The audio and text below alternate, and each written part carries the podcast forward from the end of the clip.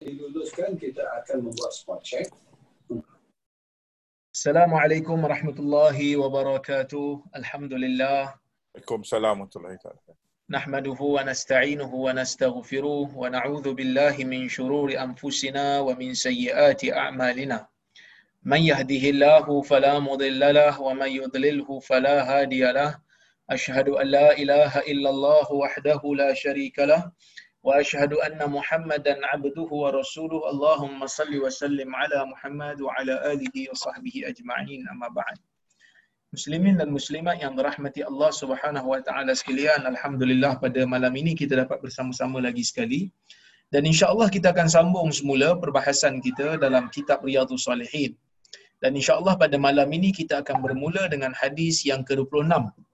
Kata Al-Imam An-Nawawi rahimahullah, wa an Abi Sa'id Sa'ad ibn Mal Sa'ad ibn Sinan Al-Khudri radhiyallahu anhuma anna nasan من الأنصار سألوا رسول الله صلى الله عليه وسلم فأعطاهم ثم سألوه فأعطاهم حتى نفد ما عنده فقال لهم حين أنفق كل شيء بيده ما يكن من خير فلن أدخر فلن أدخر أدخره أدخره عنهم. ومن يستعفف يعفه الله ومن يستغني يغنيه الله. ومن يتصبر يصبره الله. وما أعطي أحد عطاء خيرا وأوسع من الصبر متفق عليه. Yang bermaksud daripada Abu Sa'id Sa'ad ibni Sinan Al-Khudri radhiyallahu anhuma dia dan ayahnya sahabat Nabi sallallahu alaihi wasallam dan saya telah pun hurai dalam kuliah yang lepas siapakah Abu Sa'id Al-Khudri ini. Katanya sesungguhnya beberapa orang manusia daripada kalangan Ansar meminta kepada Nabi sesuatu lalu Nabi memberikannya.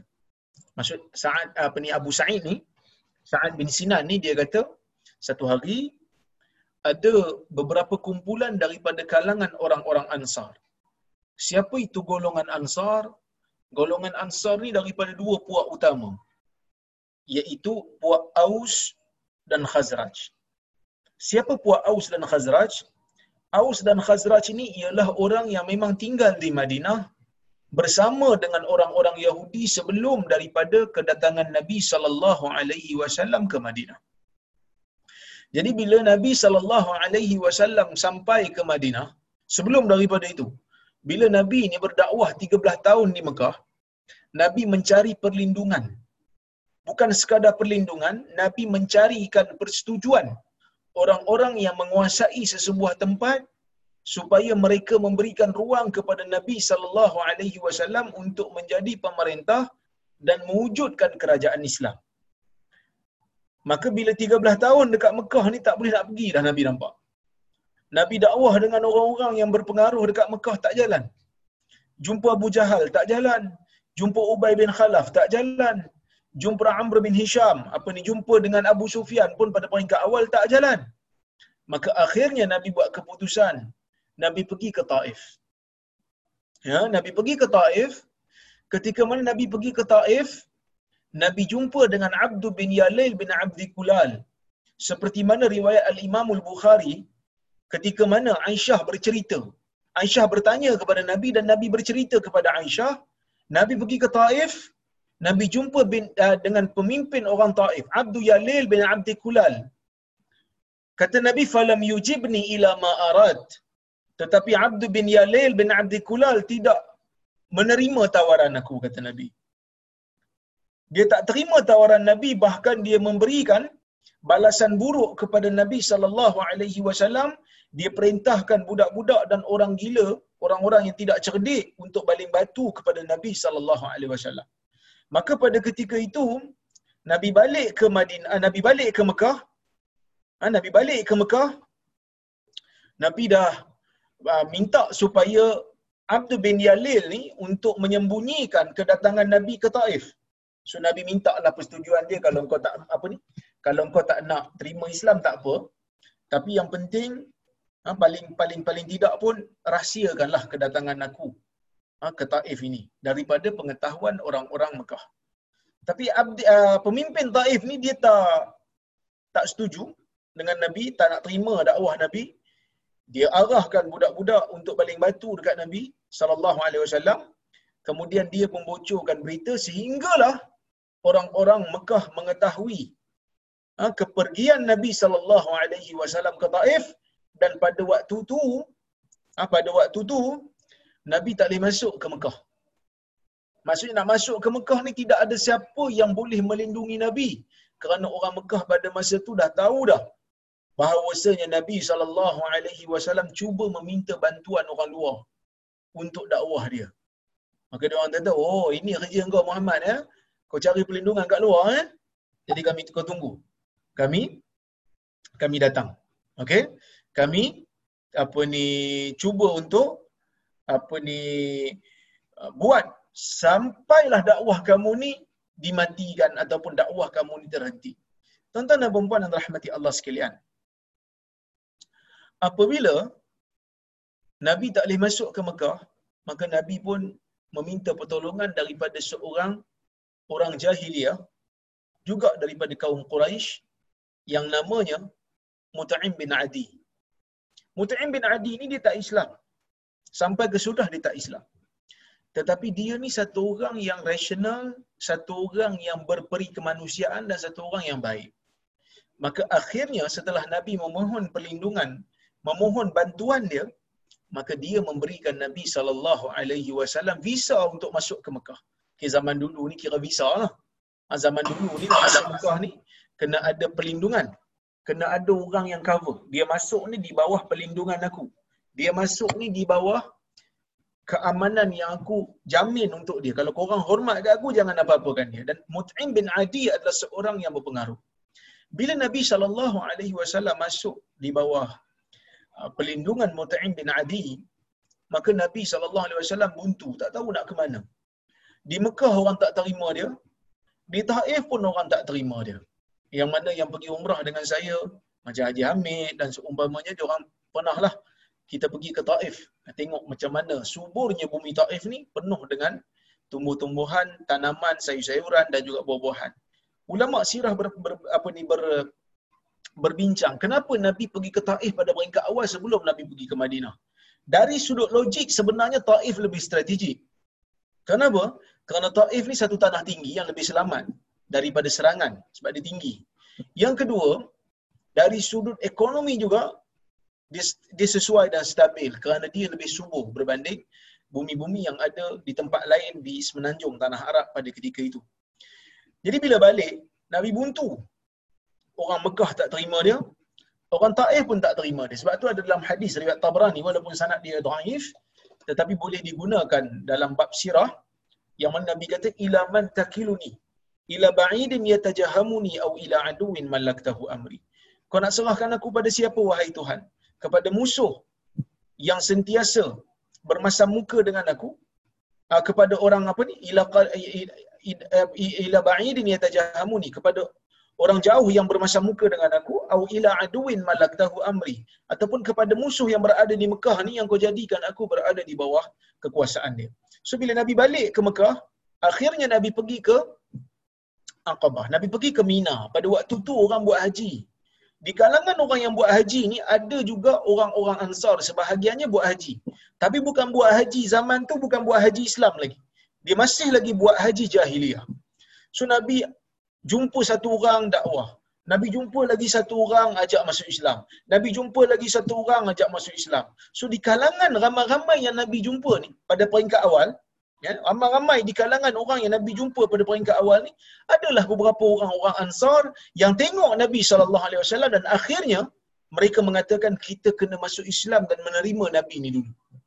Kerana kalau orang Yahudi nampak, orang Yahudi akan masuk Islam dulu, yang akan ikut dia dulu dan orang Yahudi akan memerangi kita bersama dengan dia.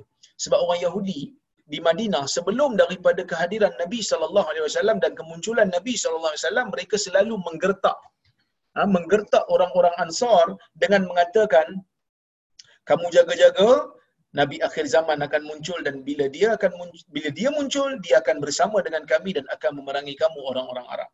Jadi orang Ansar pada masa tu dia rasa kalau dia tak masuk Islam pada pada waktu tu mungkin Yahudi akan masuk dulu bersama dengan Nabi ni dah akan bahaya bagi dia orang. So masuk Islam lah orang-orang Ansar ni. Maka Nabi sallallahu alaihi wasallam pun berdakwah kepada orang Ansar ni buat perjanjian. Buatlah perjanjian Aqabah pertama, buat perjanjian Aqabah kedua. Nabi hantar Mus'ab bin Umair. Seorang sahabat Nabi yang muhajirin ni, Nabi hantar pergi ke Nabi hantar pergi ke Madinah supaya Mus'ab ni mengajar orang-orang Madinah membaca Al-Quran dan dalam masa yang sama berdakwah kepada orang-orang Madinah supaya mereka masuk ke dalam agama Islam. So ramailah orang-orang Ansar ni apa ni uh, menjadi Muslim apabila Mus'ab bin Umair pergi ke sana dan apabila diizinkan oleh Allah Subhanahu wa taala untuk Nabi sallallahu alaihi wasallam dan para sahabat untuk berhijrah maka orang-orang Ansar ni pun bersedia memberikan segala-gala ruang yang ada segala bantuan yang ada yang mereka mampu untuk membantu orang-orang untuk membantu orang-orang yang yang yang kesusahan di kalangan orang muhajirin. Maka sebab itu orang-orang Ansar ni digelar dengan gelaran Ansar kerana memperingati sumbangan mereka terhadap agama yang begitu besar. Mereka memberikan harta, mereka memberikan tempat tinggal, mereka memberikan makanan, mereka sanggup untuk menceraikan sebahagian daripada isteri. Hanyalah semata-mata kerana nak membantu golongan muhajirin yang baru sampai daripada Mekah. Yang mana mereka pada waktu tu selai sepinggang kebanyakannya tidak ada harta kebanyakannya maka mereka sanggup. Kerana pada mereka pengorbanan ini adalah pengorbanan yang memberikan kemuliaan kepada mereka maka sebab itu dalam hadis Nabi sallallahu alaihi wasallam banyak memuji golongan Ansar Nabi puji golongan Ansar. Nabi namakan mereka dengan Ansar. Kenapa Nabi mereka nama namakan mereka dengan Ansar? Kerana mereka menjadi mulia bukan kerana mereka orang Madinah. Mereka menjadi mulia bukan kerana kita ni di sisi Allah bukan jadi mulia dengan tempat kita lahir. Itu kita panggil isyarat yang Allah dan Rasul nak berikan kepada kita bila kita membaca kisah-kisah sahabat Nabi ni. Ada golongan yang dipanggil muhajirin ada golongan yang dipanggil Ansar. Muhajirin orang yang berhijrah. Ansar ialah orang yang membantu, memberikan ruang kepada orang-orang yang berhijrah untuk dibantu dengan segala apa yang ada yang mereka mampu. Walaupun mereka tu bukanlah kaya orang Ansar ni. Jadi, ia memberikan satu isyarat kepada kita. Mulianya kita, mulianya sahabat Nabi ni dengan pengorbanan yang mereka telah lakukan untuk agama. Kalau golongan muhajirin dengan hijrahnya, kalau golongan ansar dengan bantuannya. Bantuan ansar ni bukan calang-calang tuan-tuan dan puan ya. Hari ni kita duk bincang pasal Rohingya kan? Dulu saya sebut lah ni. Kita duk bincang pasal Rohingya. Kita benarkan mereka tinggal di Selayang sana walaupun tidak berkongsi rumah dengan kita. Orang ansar lebih pada tu dia bagi pada muhajirin. Dia bukan hanya bagi tempat tinggal, dia bukan hanya bagi harta, dia bagi pemerintahan negara pun kepada orang muhajirin. Dahsyat golongan ansar. Maka sebab itu Nabi kata, ayatul iman hubbul ansar wa ayatul nifaq bughdul ansar. Dalam hadis Bukhari, Nabi SAW bersabda, di antara tanda keimanan itu ialah cinta kepada orang ansar. Di antara tanda kemunafikan itu ialah apabila kita benci kepada orang ansar. Maka kita tengok diri kita kalau baca kisah Ansar ni kita sayang ke Ansar. Teringat pengorbanan Ansar, bertambah iman kita kepada Islam dan kepada Allah dan Rasulnya, maka kita ada imanlah dalam jiwa. Tapi bila baca kisah Ansar rasa menyampah, baca pengorbanan orang-orang Ansar rasa jemu, rasa meluat, maksudnya mungkin dalam jiwa kita tu ada sifat kemunafikan. Ya? Baik. Ini golongan Ansar. Abu Sa'id ni Ansar. Abu Sa'id yang menjadi perawi hadis ni dia Ansar. Dia cerita pasal kaum dia. Ni nak cerita ni. Walaupun golongan apa ni sahabat ini adalah golongan manusia yang Allah Ta'ala telah puji mereka dan sebahagian daripada mereka memang dijanjikan syurga secara spesifik dengan nama mereka. tetapi ia tidak menjadikan mereka ini golongan yang maksum. Tetap ada salah dan silap. Ha, tetap ada salah dan silap. Sebahagian mereka ada juga yang melakukan dosa besar. Ada. Sebahagian daripada mereka ada yang mencuri umpamanya. Ada yang berzina. Tetapi mereka tetap bertaubat selepas daripada itu. Maksud mereka tidak kekal berada dalam dosa. So golongan Ansar dalam dalam dalam cerita ni kata Abu Sa'id yang juga merupakan Ansar dia cerita pasal kaum dia. Satu kumpulan daripada kalangan Ansar bertanya, meminta Sa'alu ni ask. Ask ni boleh jadi tanya, boleh jadi minta. Ha, can I can I ask you something? Boleh saya soal awak sesuatu? Kan? Ataupun uh, ask ni boleh juga maksudnya minta. Okay? Kat sini maksudnya minta. Orang-orang Ansar minta sesuatu daripada Rasulullah SAW, kemudian Nabi memberikannya. Kenapa minta kat Nabi? Sebab waktu ni Nabi kat Madinah pemimpin. Jadi Nabi ada harta rampasan perang, Nabi jaga. Kemudian ada harta zakat yang Nabi jaga. Ada harta baitul mal yang Nabi jaga. Maka di tangan Nabi ni ada harta-harta awam yang Nabi sallallahu alaihi wasallam uruskan. Jadi orang-orang Ansar ni ada yang miskin. Ada yang tidak mampu. Ada yang makan pun tak ada mungkin. Ya? Bukan kata orang Ansar je, Nabi sendiri pun sama. Kan dalam riwayat menyebut Nabi sallallahu alaihi wasallam ni tak pernah kenyang dengan roti tiga hari turut. Mesti ada satu hari tu tak makan roti. Ha, maksud zaman tu roti ni kira makanan yang mengenyangkan dan makanan yang standard lah. Kan? So, ada juga riwayat nanti kita akan jumpa dalam bab zuhud di mana Nabi sallallahu alaihi wasallam ni apa ni makan tamar yang mana dalam tamar tu ada dah ada ulat-ulat dan kutu-kutu yang maksudnya yang yang dah tak apa nak elok dakal dia panggil. Tamar-tamar yang sudah buruk tamar-tamar yang sudah keras. Nabi SAW makan tamar tu. Ha, kadang-kadang kita makan lebih daripada daripada cukup kan? Tapi ibadat kita tak cukup. Saya lah, kan? Ibadat tak cukup. Makan lebih daripada cukup. Mereka, golongan-golongan uh, Ansar dan Muhajirin ni, makan tak cukup. Tapi ibadat mereka ibadat mereka lebih baik daripada ibadat kita. Ya? Maka golongan Ansar ni ada yang miskin. Ada yang tak cukup pakai. Ada yang tak cukup makan. Maka mereka meminta Nabi sallallahu alaihi wasallam pemberian. Kalau kalau ada apa-apa nak dibagi, maka Nabi sallallahu alaihi wasallam memberikan mereka. Bila minta, bagi. Kan dalam hadis sahabat kata Jabir kata silap saya, dia kata Nabi ni tak pernah diminta dengan sesuatu melainkan Nabi akan bagi kalau ada kat tangan dia. Kalau ada orang, kalau benda tu ada kat tangan, orang minta kat Nabi, Nabi bagi. Orang minta lagi, bagi. Tu akhlak Nabi. Nabi tidak pernah menolak ataupun apa ni menghalau orang yang minta sedangkan dia boleh bagi. Nabi akan bagi. Thumma sa'aluhu fa'atahum. Kemudian dia mereka minta lagi. Dan Nabi berikan lagi. Hatta nafida ma'indah. Sehingga habis harta yang ada dekat tangan Nabi.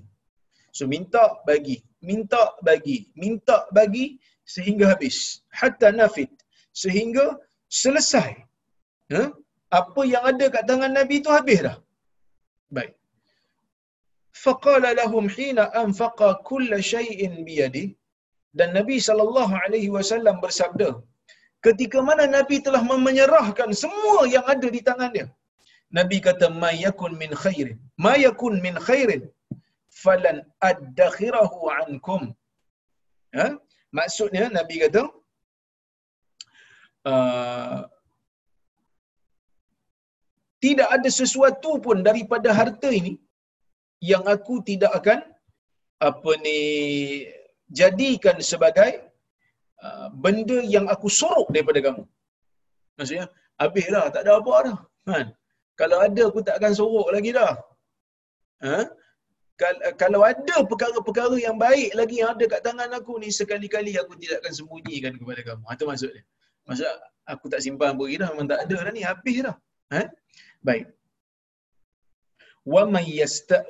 وَمَنْ يَسْتَعْفِفْ يُعِفَّهُ اللَّهِ Sesiapa yang menahan diri dia daripada meminta, Allah akan menjadikan maruahnya tinggi. Ini Nabi memberikan satu saranan. Orang miskin ni boleh minta. Orang yang ada hajat dan keperluan ni boleh minta. Tapi jangan minta kalau benda tu tak perlu minta. Kalau diberi pilihan, minta dengan tak minta, kita boleh tak minta. Jangan minta. Jangan minta ke orang. Nabi kata, "Wa may yasta'fif yu'ifahu Allah." Sesiapa yang menjaga maruahnya, Allah Taala akan jaga maruah dia. Allah Taala akan pelihara maruah dia. Allah Taala akan jaga nama baik dia. Wa may yastaghni yughnihi Allah. Sesiapa yang rasa cukup dengan apa yang ada, walaupun sebenarnya tak cukup, tapi dia kata tak apalah cukup lah tu. Yughnihi Allah. Allah Taala akan berikan dia rasa kekayaan. Kerana kaya ni bukan pada kuantiti banyak mana harta yang kita ada. Dalam sebuah hadis, Nabi sallallahu alaihi wasallam bersabda. Nabi kata, Nabi cerita pasal kekayaan. Nabi kata laisal ghina an kathratil aradi walakinnal ghina ghina nafsi. Bukanlah kaya itu dengan banyaknya harta. Tetapi kaya yang sebenar ialah kaya jiwa. Apa maksud kaya jiwa? Jiwa rasa cukup. Kerana ada manusia yang kaya. Banyak harta dia. Kuasa pun ada. Tapi dalam masa yang sama, kita tengok dia terlibat dengan rasuah. Dia terlibat dengan seleweng harta rakyat. Dia terlibat dengan salah guna kuasa. Alhamdulillah. Allah tidak menjadikan kita teringin untuk melakukan perkara-perkara yang menyeleweng duit orang ni. Walaupun kita taklah begitu kaya. Yang saya lah. Alhamdulillah. Setakat ni tak teringin lagi dan kita doa. Saya juga doa supaya Allah Ta'ala tak gerakkan jiwa saya ke arah tu lagi. Cukup dengan apa yang ada. Eh, cukup dengan apa yang ada. Lebih baik kita fikir bagaimana untuk menjadi kaya di akhirat berbanding jadi kaya di dunia dan dalam masa yang sama miskin di akhirat.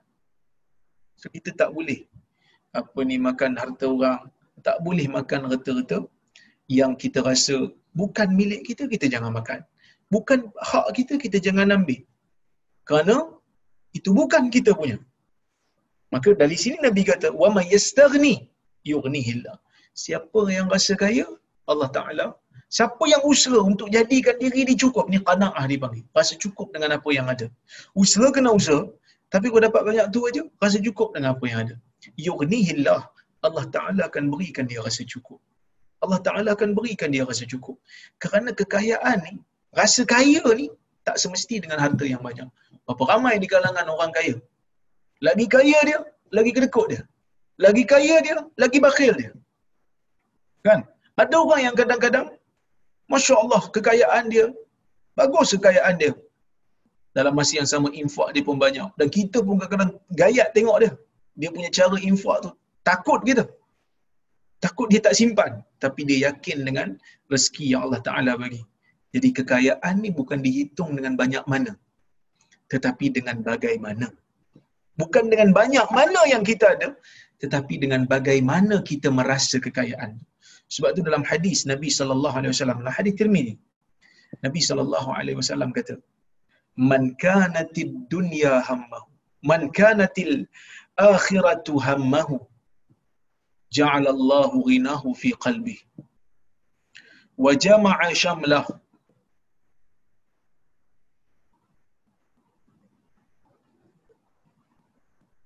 وجمع شمله وأتته دنيا وهي راغمة. ومن كانت الآخرة همه جعل الله فقره بين عينيه. وفرق شمله ولم يأته من الدنيا إلا ما قدر له. Hadis riwayat Tirmizi. Dengan sanad yang sahih. Maksudnya Nabi kata sesiapa yang akhirat menjadi tumpuan utamanya apa-apa pun fikir akhirat apa-apa pun fikir pahala akhirat ja'alallahu ghinahu fi qalbi. Allah jadikan kekayaannya ada dalam jiwanya. Walaupun dia bukan jutawan, walaupun dia bukan bilioner, tapi kekayaan dalam jiwa dia. Rasa cukup dalam jiwa. Sekadar Tuhan bagi makan cukup dalam jiwa. Rasa cukup. Wa jama'a syamlah. Allah Taala akan uruskan kehidupan dia. Hidup dia tak serabut. Kehidupan dia teratur. Tak ada yang menyerabutkan dia. Hidup dia tenang. Taklah kaya mana, tapi kekayaan tu dia rasa. Wa atathu dunya wa hiya raghimah. Dunia datang kat dia. Dalam keadaan dunia itu hina. Dunia datang kat dia dalam keadaan dunia hina. Dia tidak perlu menggadaikan prinsip dia. Dia tak perlu salah guna kuasa. Dunia datang kat dia. Dunia cari dia. Ni golongan sahabat Nabi ni macam ni. Mereka menjadikan akhirat dalam jiwa. Mereka menjadikan akhirat dalam jiwa. Allah jadikan dunia di tangan mereka. Sebab itu Islam membina tamadun zaman dulu. Semua tamadun-tamadun yang ada berada di bawah tamadun Islam. Kerana apa? Kerana akhirat dalam jiwa mereka. Wa man kanat dunya hammahu. Nabi kata, siapa yang dunia menjadi tumpuan utamanya. Okey? Ada yang kata sama putus-putus ya? Boleh dengar ke? Sesiapa yang dunia menjadi tumpuan utamanya. Boleh dengar? Eh? Okey. Sesiapa yang dunia menjadi tumpuan utamanya. Ja'alallahu faqrahu baina ainaihi. Nabi kata. Siapa yang dunia dalam jiwa dia, dunia menjadi tempat untuk dia tumpu tanpa memikirkan tentang akhirat, kefakiran Allah Ta'ala letakkan di di antara dua matanya. Maksudnya, pergi mana pun dia nampak fakir. Pergi mana pun dia nampak miskin. Pergi mana pun dia nampak rugi. Kaya macam mana pun dia, dia fikir lagi macam mana nak tambah. Dia fikir lagi macam mana nak seleweng supaya boleh tambahkan kekayaan dia. Ini masalah. Sebab tu Nabi kata kekayaan ni bukan bukan dikira dengan sebab itu Nabi maksudkan kat sini kekayaan ni bukan dikira dengan berapa. Kekayaan ni dikira bagaimana kita menguruskan. Bagaimana kita memandang dunia dan akhirat. Sesiapa yang dunia berada dalam jiwanya, dunia menjadi tempat tumpuan utama dia, kefakiran di antara dua biji mata dia. Wa farraqa syamlah Allah Taala serabutkan urusan dia.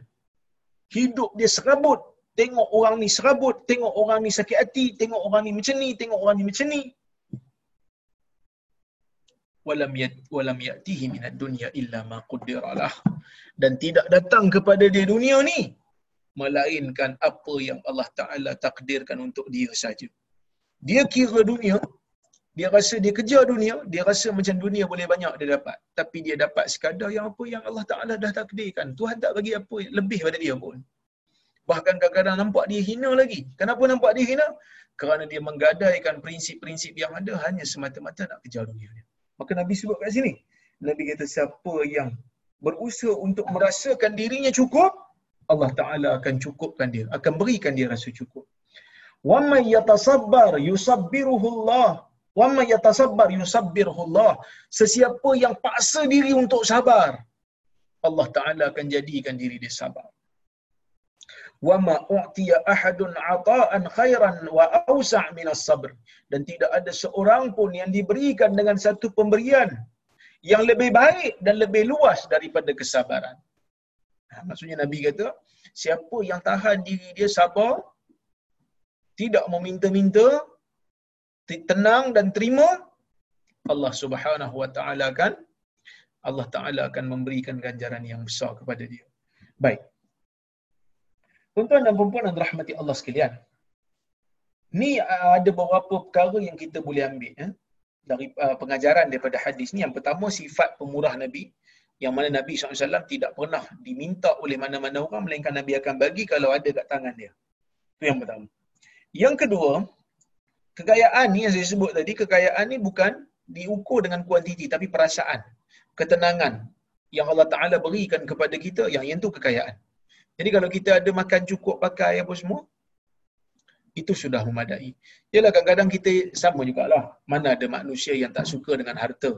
Manusia ni majbul ala hubbil mal kan. Alhaakumut takasur hatta zurtumul maqabir kan. Allah Ta'ala sendiri sebut dalam Quran. Perasaan nak memperbanyakkan harta ni jadikan kamu lalai dan leka. Sehingga kamu ziarah kubur-kubur. Sehingga kita mati nanti. Ha, sehingga dalam hadis yang lepas pun kita baca kan, kalau dia ada satu satu lembah yang dipenuhi dengan emas, dia nak lagi satu. Yang mana dia bila mati je baru hilang perasaan rasa tak cukup tu. Perasaan rasa tak cukup tu memang ada. Cuma kita kena kawal lah. Ha, kita kena kawal supaya kita paksa diri kita rasa cukup dengan apa yang ada. Saya ada seorang sahabat saya, kawan jugalah. Kan? Dia ni, Masya Allah, rezeki dia memang melempah ruah jugalah. Tan Sri lah. Maka, um, sembang sembang sembang sebab saya biasa sebulan sekali saya akan pergi ke pejabat dia lah. Kerana saya dilantik oleh dia sebagai uh, lah untuk staff dia. So sebulan sekali saya pergi kalau kalau ada soalan, buat pengajian apa semua, akan ada soalan saya jawab. Dia ada bantu IQ lah sebab saya sekarang ni presiden IQ Malaysia. So dulu beberapa tahun ni dia ada bantu lah IQ ni sekolah tahfiz tu. So dia bagi beberapa pemberian-pemberian ni besar jugalah dia bagi. Ratus ribu lah setahun dia bagi. Maka saya pun sebut kat dia. Saya kata, Tan Sri, seronok ada rezeki banyak, ada duit banyak, boleh bagi sumbang pada orang. Saya tak ada, saya ada tenaga je lah kalau boleh. Dia kata, Rozaimi. Dia kata kat saya, Rozaimi. Jangan terlalu bersungguh nak apa yang Tuhan belum bagi kamu. Jika Allah meletakkan kamu di sesuatu tempat dan dalam masa yang sama kamu boleh menyumbang untuk agama dan umat, bersyukurlah.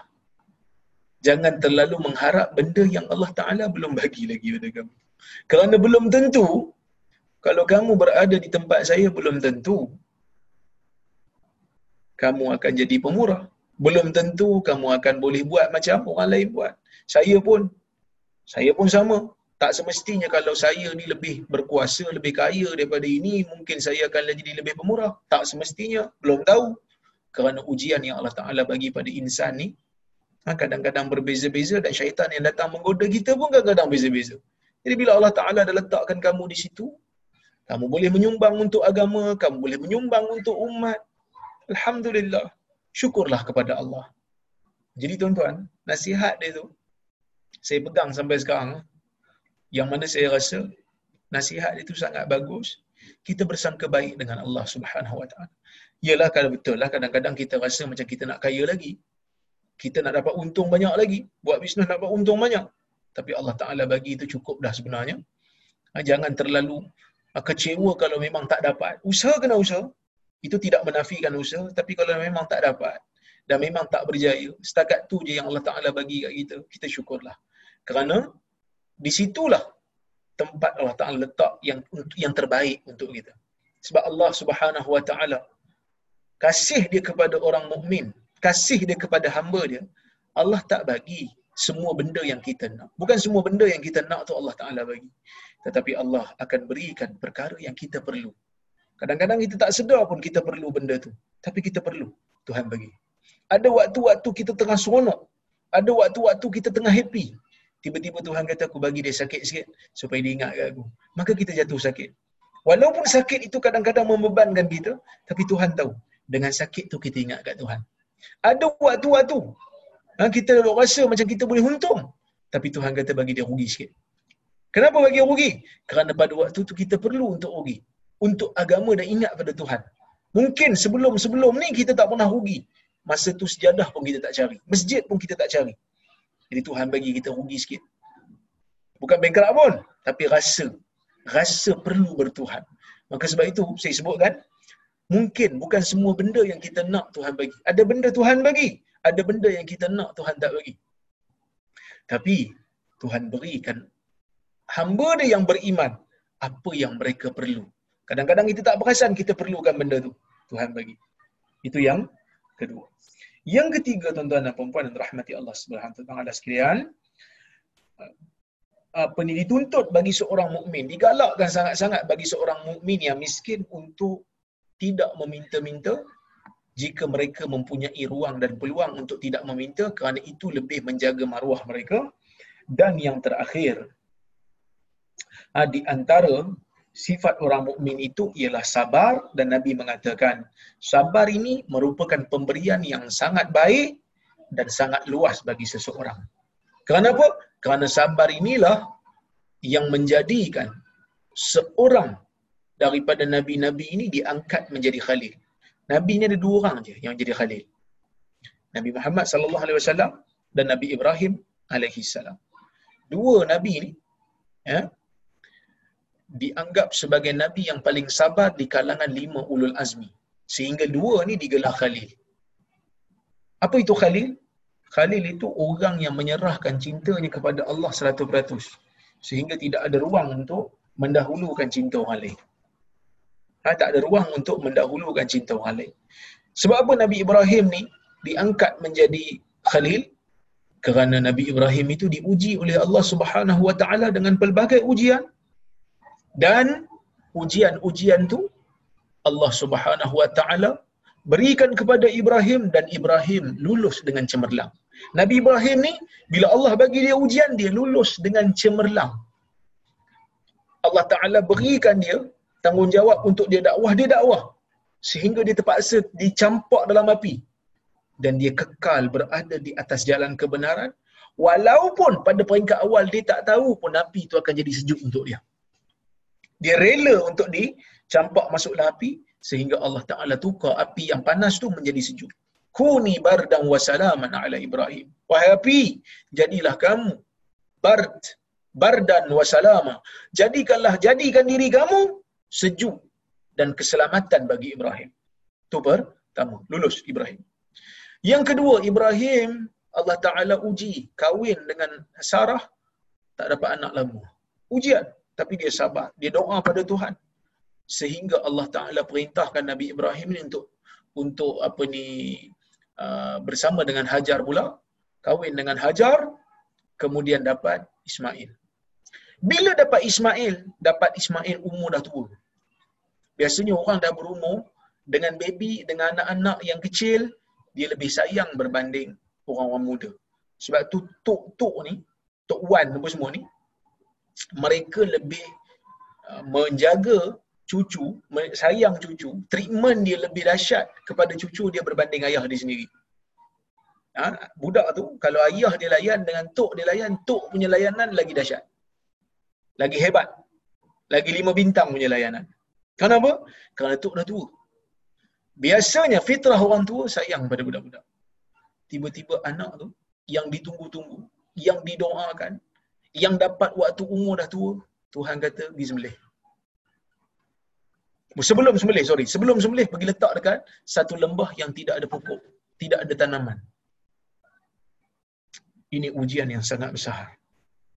Kita, tuan-tuan dan perempuan, nak pergi outstation, paling tidak kita bagi duit pada isteri.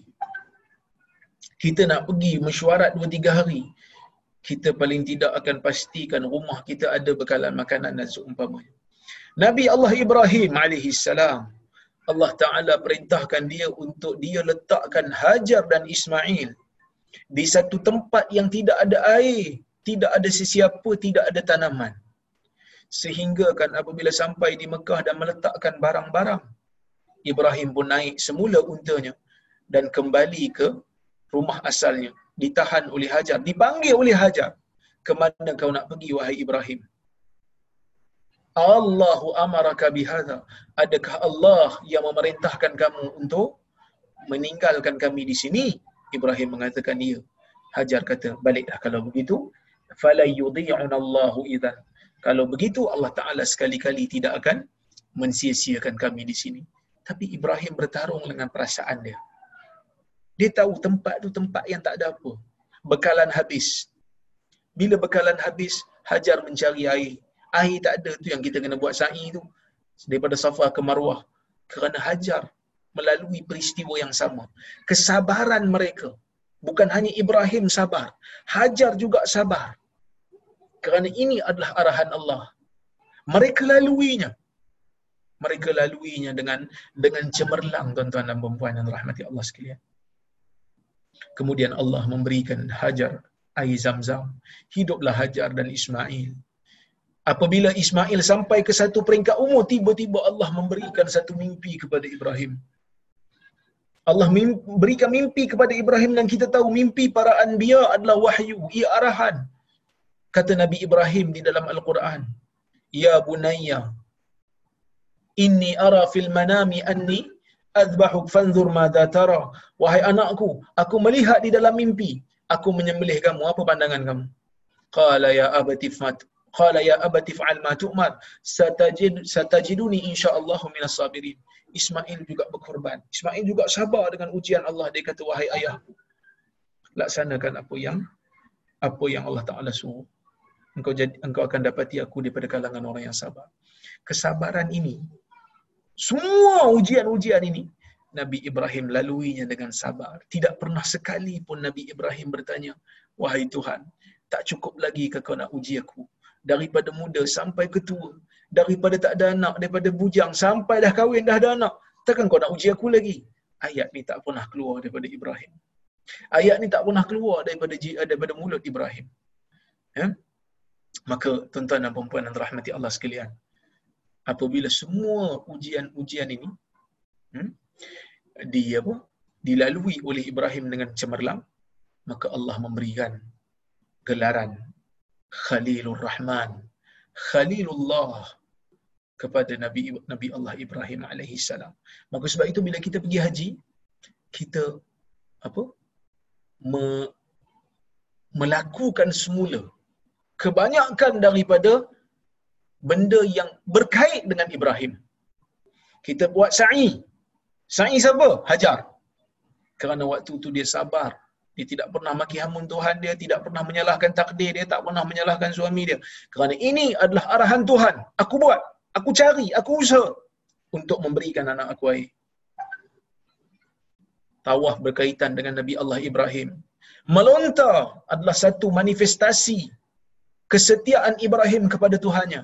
Kerana sebelum dia nak bawa Ismail pergi tempat untuk menyembelih anak dia tu, walaupun tak jadi sebenarnya, kan? Tapi dia nak bawa tu memang dia tahu dia nak sembelih. Dia tak tahu Tuhan akan tukar. Dia tak tahu Tuhan akan tukar rancangan dan arahan kepada dia. Dia ingat memang kena sembelih betul-betul. Datang syaitan goda, datang syaitan goda, dia lontar, dia lontar, dia lontar. Kita juga disuruh untuk buat benda yang sama. Kerana dalam dunia ni, setelah kita beriman, tuntutan yang lain yang Allah Ta'ala berikan kepada kita, kita tidak akan mampu lakukan dengan baik, melainkan dengan adanya sifat iman dan sifat sabar. Kerana sabar melaksanakan tuntutan Tuhan, sabar melakukan arahan Tuhan, inilah yang akan menjadikan seseorang mukmin itu berjaya di akhirat. Maka sebab tu Nabi kata, tidak ada seorang mukmin pun yang diberikan dengan pemberian yang lebih baik dan lebih luas melainkan apabila dia berikan dengan sifat sabar. Sabar tu setelah beriman datang kesabaran. Kerana sabar inilah yang diperlukan untuk melakukan semua arahan-arahan yang Allah Taala perintahkan kepada dia. Tuan-tuan dan puan-puan yang rahmati Allah sekalian. Maka sebab itu dalam hadis berikutnya hadis nombor 27 kata al-Imam An-Nawawi rahimahullah wa an Abi Yahya Suhaib ibni Sinan radhiyallahu anhu qala Qala Rasulullah sallallahu alaihi wasallam ajaban li amril mu'min. Inna amrahu kullahu lahu khair wa laysa dhalika li ahadin illa al mu'min illa lil mu'min. In asabathu sarra syakar fa kana khairan lah. Wa in asabathu darra sabar fa kana khairan lah. Rawahu muslim. Hadis riwayat muslim. Daripada Suhaib bin Sinan Abu Yahya Suhaib bin Sinan yang berasal daripada dikatakan orang uh, orang Arab tetapi menjadi hamba di zaman Rom dan dibeli oleh seorang pemuda Arab yang bernama Abdullah bin Judaan dan akhirnya dibebaskan dia mengatakan Nabi sallallahu alaihi wasallam bersabda ajabal li amril mu'min ajaib urusan orang-orang yang beriman. Inna amrahu kullahu lahu khair dan semua urusan kehidupan dia ni semua urusan kehidupan orang mukmin ni kata Nabi semuanya kebaikan walaisa zalika li ahadin illa lil mu'min tidak akan berlaku perkara kebaikan semua dalam hidup ni melainkan untuk orang mukmin saja. Apa nabi kata? In asabathu sarra syakar fakana khairan lah apabila ditimpa kebaikan apabila kebaikan menemui dia kegembiraan menemui dia dia syukur kepada Allah itu baik untuk dia. Orang mukmin kalau Allah bagi kat dia nikmat Orang mukmin kalau Allah Taala berikan kat dia kesenangan, orang mukmin bila Allah Taala berikan dia kegembiraan, dia tak lupa Allah. Dia akan bertasbih, dia akan bertahmid, dia akan bertakbir. Kerana dia gembira, kerana dia sedar kegembiraan, kesenangan, kekayaan, kegembiraan ni semua datang pada Allah. Sebab itu bila buka kota Mekah, bila buka kota Mekah, turun surah An-Nasr. Iza jaa nasrullahi wal fath wa ra'aita an-nasa yadkhuluna fi dinillahi afwaja fasabbih bihamdi rabbika wastaghfir innahu kana tawwaba. Allah Ta'ala kata bila datang kepada kamu pembukaan, bantuan daripada Allah dan pembukaan kota Mekah, kamu melihat manusia ramai masuk, berkumpulan-kumpulan masuk ke dalam agama Allah. Ramai masuk. Fasabbih bihamdi rabbika wastaghfir. Maka ketika itu, kemenangan itu datang, tasbih kepada Tuhan. Dan minta ampun kat dia. Innahu kana tawwaba. Kerana Allah itu maha menerima taubat. Eh? Tuan-tuan dan perempuan rahmati Allah. Orang mukmin ni datang kepada dia kebaikan, dia syukur.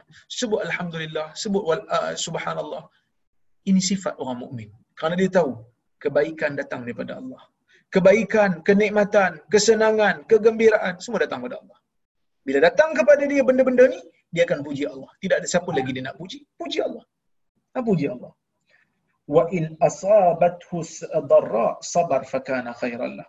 Apabila ditimpa mudarat, apabila ditimpa penyakit, apabila ditimpa kesusahan, apabila ditimpa ke kesempitan, dia sabar dan itu juga baik untuk dia.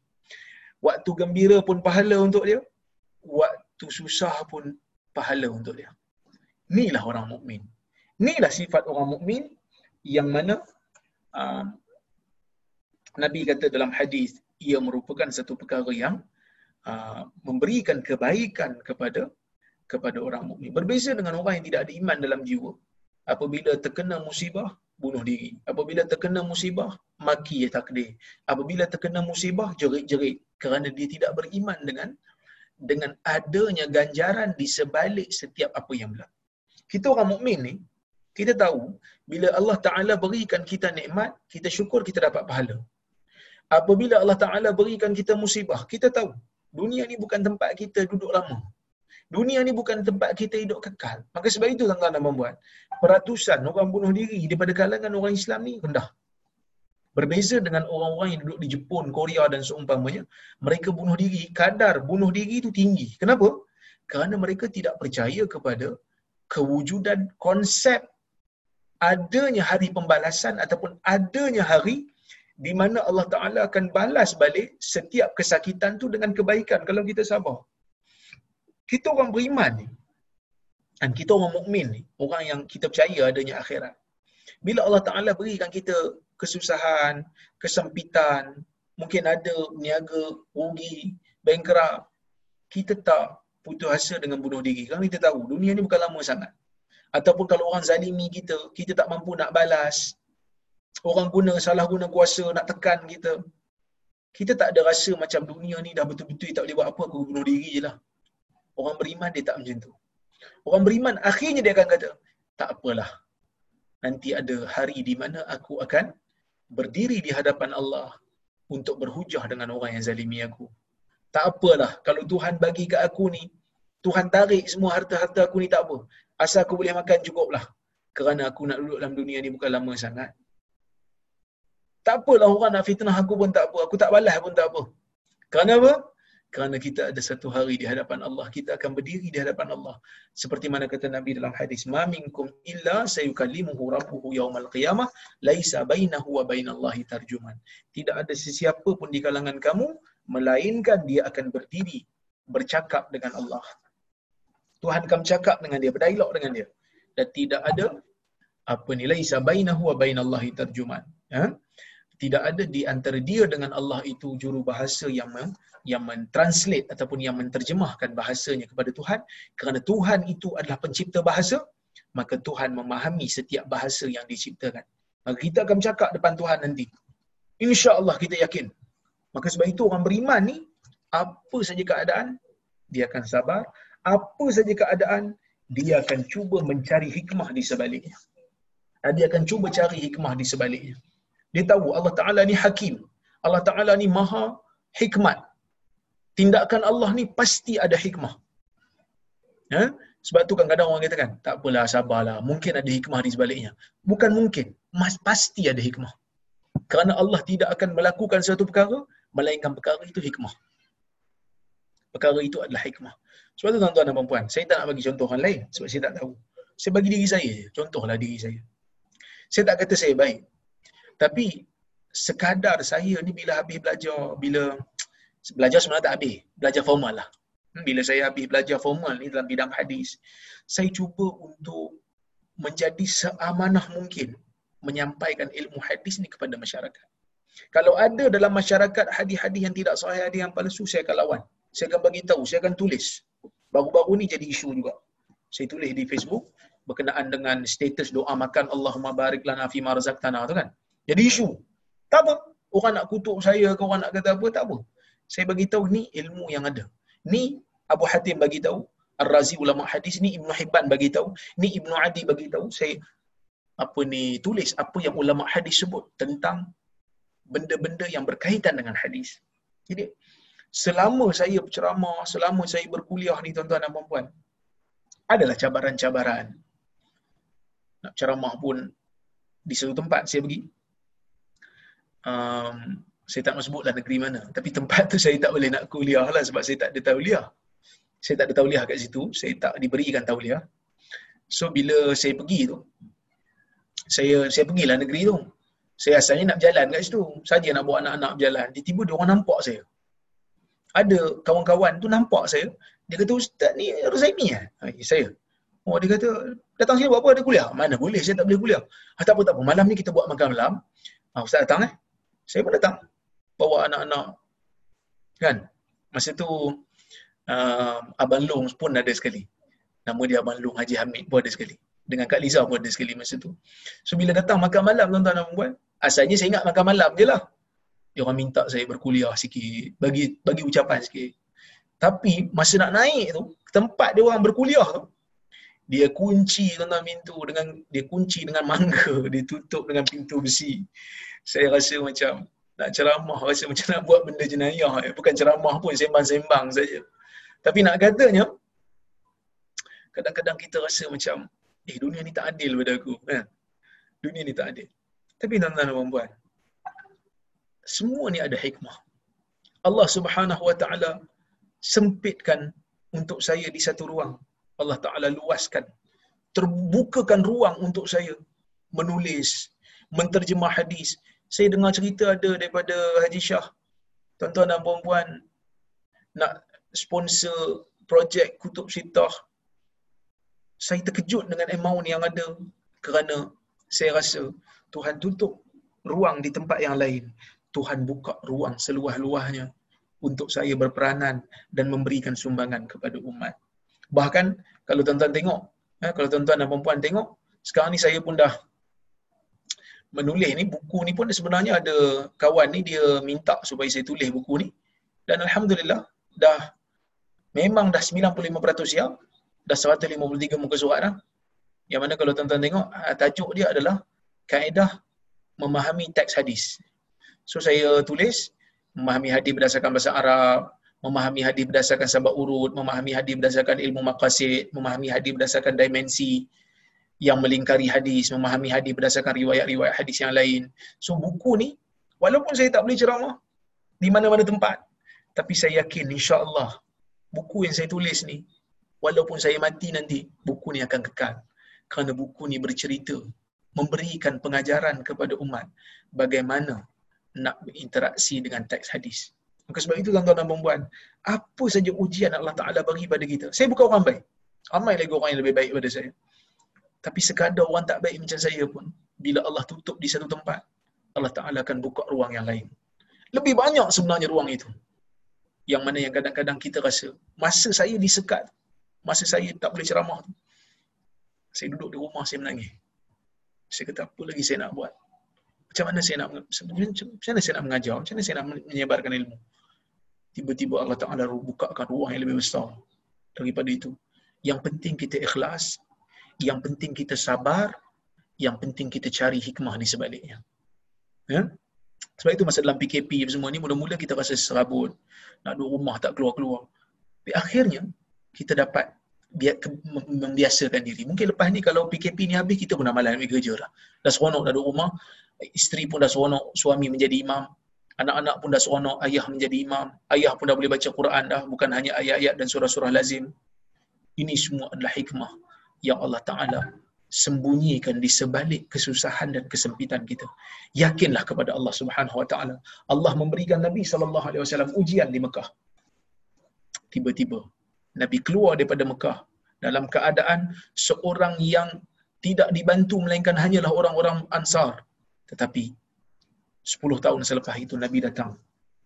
Nabi datang membawa kekuatan, membawa tentera dan akhirnya Nabi bersyukur kepada Allah kerana itu nikmat yang paling besar. Nikmat itu apabila kemenangan datang setelah kita diuji. Kemenangan datang setelah kita sakit. Kerana orang ni kalau dia sentiasa sihat, dia tidak akan dapat rasa bagaimana nikmatnya kesihatan. Bila dia sakit, baru dia rasa nikmat. Lepas dia sakit, dia rasa pula sihat, baru dia rasa kesihatan itu satu-satu nikmat yang cukup besar. Kerana dia dah rasa dah sakit macam mana. Begitulah orang yang menang. Kalau dia sentiasa menang, mungkin dia lupa macam mana rasa kalah dan macam mana nikmatnya kemenangan. Bila kalah dulu dan menang, baru dia rasa ini merupakan satu nikmat yang sangat besar. Wallahu ta'ala alamu bisawab. InsyaAllah, yang akan datang kita akan bincang yang lain pula. Uh, cukuplah untuk, untuk malam ini. Saya pun agak emosi sikit malam ni. Kan? Okay. Um, saya tengok kalau kalau ada soalan. Okay.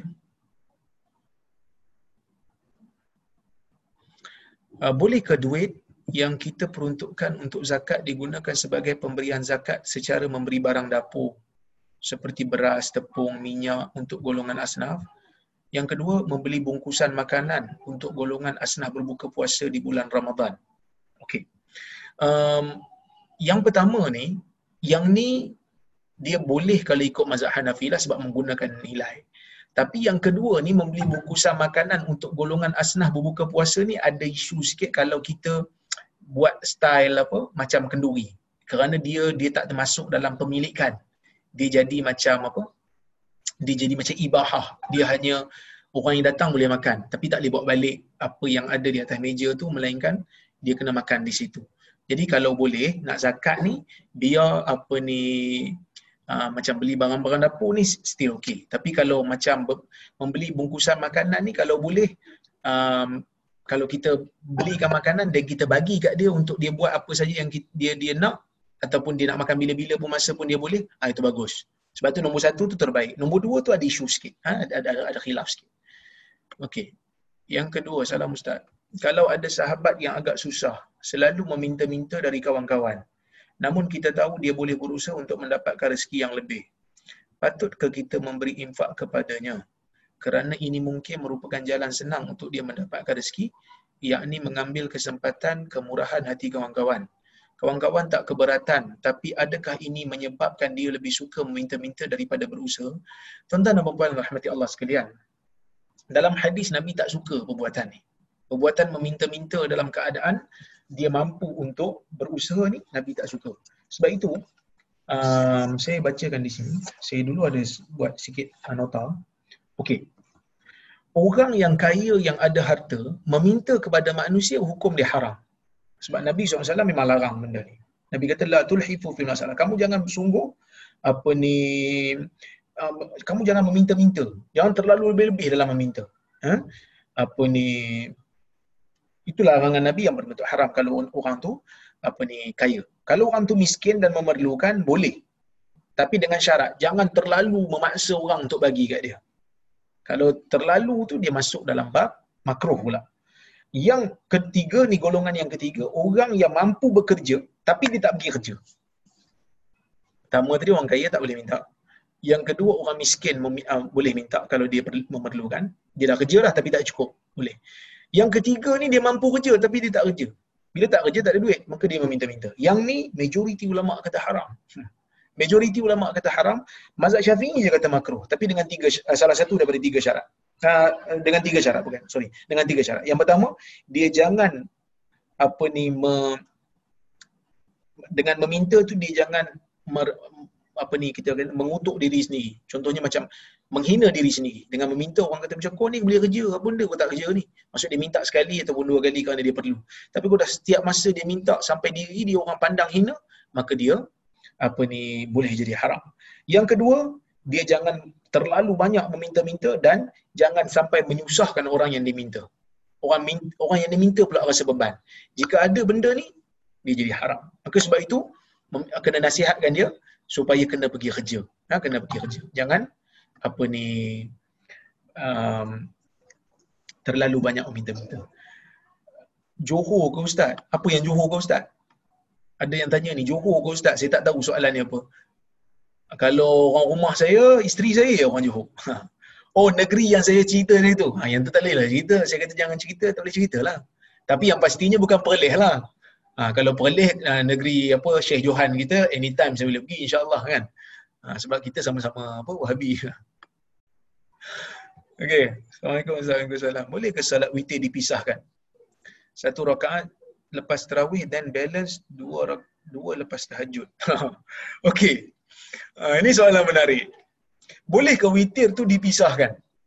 Witir tu tuan-tuan dan puan-puan adalah uh, solat uh, ganjil. Kalau kita solat dua rakaat lepas tarawih tu kita solat dua, yang tu tak nama witir tu. Tu belum witir lagi. Itu dipanggil muqaddimah witir ataupun syafa' ataupun solat genap.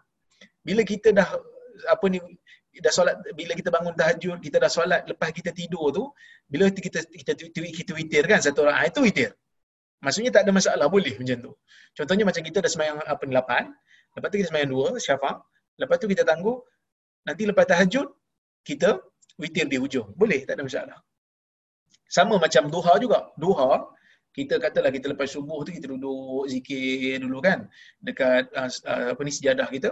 Lepas tu kita tunggu sampai matahari naik. Bila matahari terbit aja, tunggu 20 minit. Bila tunggu 20 minit, selamat 20 minit, ada yang kata 15 minit, tapi selamat 20 minit, kita solat isyraq kita panggil. Solat apa ni sunat isyraq.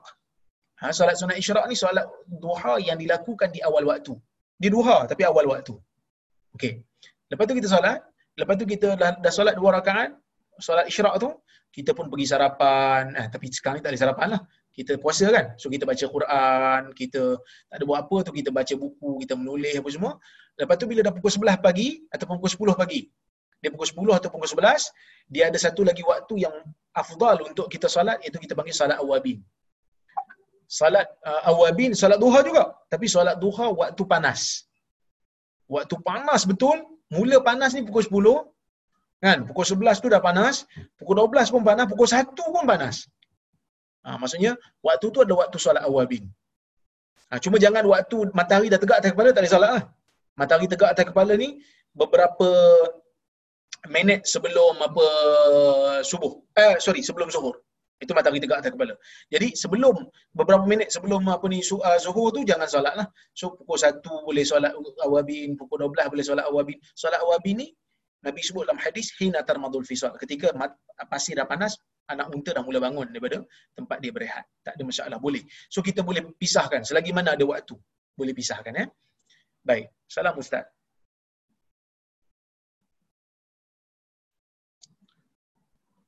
imam besar mazhab pun ramai yang ditahan, diseksa oleh pemimpin waktu zaman mereka hidup. Betul tak? Imam Hanbali. Ya. Imam Syafi'i pun pernah kena tangkap. Imam Ahmad bin Hanbal pun pernah kena tangkap dan dipukul kerana mempertahankan ilmu mereka. Jadi sebab itu Allah Ta'ala kata, orang yang berilmu ni Allah Ta'ala angkat darjat. Yarfa'illahu alladhina amanu minkum walladhina utul ilma darajat. Allah mengangkat darjat orang-orang yang beriman di antara kamu dan orang-orang yang mempunyai ilmu. Kenapa? Kerana mereka, orang yang beriman pun akan diuji, orang yang ada ilmu pun akan diuji dengan ilmu dia. Nak tengok sejauh mana dia amanah dengan ilmu dia. Okay? Assalamualaikum Ustaz. Waalaikumsalam. Apakah hukum membaca selawat tanpa selawat Ibrahimiyah pada tayat akhir? Selawat Ibrahimiyah ini adalah sunnah yang wajibnya adalah selawat ke atas Nabi Muhammad sallallahu alaihi wasallam. Tapi eloklah kita baca. Kan? Kerana selawat Ibrahimiyah ni Nabi ajar. Okey? Assalamualaikum doktor. Hikmah dari PKP pun kami dapat ilmu hadis dari doktor tiga kali seminggu. Masya Allah. Ah, sama-sama. No problem. Saya pun tak ada buat apa sangat. Daripada tak ada buat apa tu, menulis. Sebenarnya menulis. Saya menulis ni, orang kata apa, ini paling laju lah saya menulis ni. kan? 153 muka surat dalam masa sebulan. Kira okey lah. Ha, sebab setiap poin tu ada hadis-hadis nak kena cari apa semua kan. Alhamdulillah ini PKP ni bagi saya. Keluar je buku ni saya akan tulis muka dimah. Ni hasil PKP. Ha, supaya tak adalah nampak, tak ada buat apa sangat. Assalamualaikum warahmatullahi wabarakatuh. Saya saya anak perempuan yang tinggal bersama mak saya yang berumur. Mak saya sudah mula lupa bacaan dalam solat. Jadi sejak PKP saya mula imamkan dia. Bacaan saya sedikit kuat untuk dia dengar dan ikut. Betul ke cara saya ini? Betul. Tak ada masalah. Boleh. Untuk apa ni orang perempuan kalau solat bersama perempuan tidak ada lelaki yang ajnabi tidak ada lelaki yang bukan mahram dia boleh mengangkat suara dia sedikit supaya didengari oleh orang belakang tak ada masalah Assalamualaikum Ustaz. Waalaikumsalam. Macam mana nak pujuk hati ni untuk memaafkan kesalahan orang yang pernah menganiaya kita di masa silam? Cara dia mudah saja, iaitu dengan ingat Allah Ta'ala boleh ampunkan dosa hambanya yang begitu besar. Nabi boleh mengampunkan dosa orang yang buat pernah bunuh bapa saudara dia itu Wahsy. Nabi pernah apa ni maafkan kesalahan Abu Sufyan yang menyebabkan peperangan besar berlaku antara orang Islam dan juga orang musyrikin Quraisy pada masa itu. Dan kalau Nabi kalau Nabi pun boleh maafkan mereka-mereka ni, kenapa kita tidak? Itu satu. Yang kedua, ingat bila kita memaafkan orang, dia minta maaf kat kita dan kita nampak dia insaf, kita maafkan dia, dia tak akan pergi sia-sia dia akan dikira sebagai pahala bagi kita kerana kita telah membebaskan orang tu daripada berhutang dengan kita. Kita maafkan, memaafkan ni dapat pahala, apa lebih besar daripada kalau kita tak maafkan. So kita harapkan pahala daripada Allah lah. Ha, harapkan pahala daripada Allah.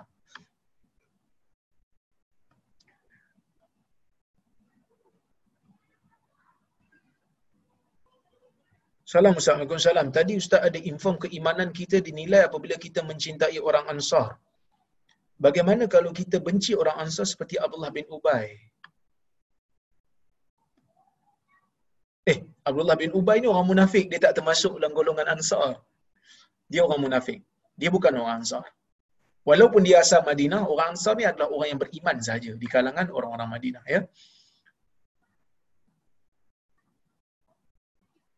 Ustaz pernah kata dulu, jika kita solat terawih lepas bangun dari tidur sekejap, boleh solat terawih dan tahajud. Macam mana niat dia? Niat dia uh, qiyam Ramadan. Nak buat qiyamul lail. Solat sunat untuk malam, untuk menghidupkan malam. Sebenarnya tahajud dengan qiyamul lail ni bezanya, tahajud apa ni tidur dulu, lepas tidur bangun, lepas tu kita solat untuk solat malam, terus nama tahajud. Sama ada kita niat tahajud ke ataupun niat untuk qiyamul lail ke, dua-dua tu nama tahajud. Tarawih ni apa ni dia qiyamul lail juga tapi sebelum daripada kita tidur. Jadi kalau kita lepas isyak, kita qiyamul lail tu nama tarawih. Jadi niat nak tarawih ke ustaz? Niat tarawih pun boleh, niat qiyam Ramadan pun boleh, niat qiyamul lail pun boleh. Niat dua solat sunat dua rakaat untuk menghidupkan malam pun boleh. Ha, itu ada keluasan di situ, tak ada masalah.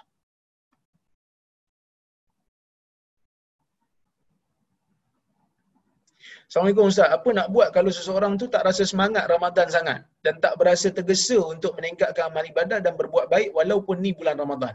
Dia macam ni. Kena ingat hadis Jibril tu, Jibril pernah doa uh, dan Nabi pernah amin kan. Jibril kata, Raghiba anfu abdin adraka Ramadan fansalaka minhu falam yughfar lahu. Hadis dari Imam Bukhari riwayat dalam adab mufrad dengan sanad yang sahih.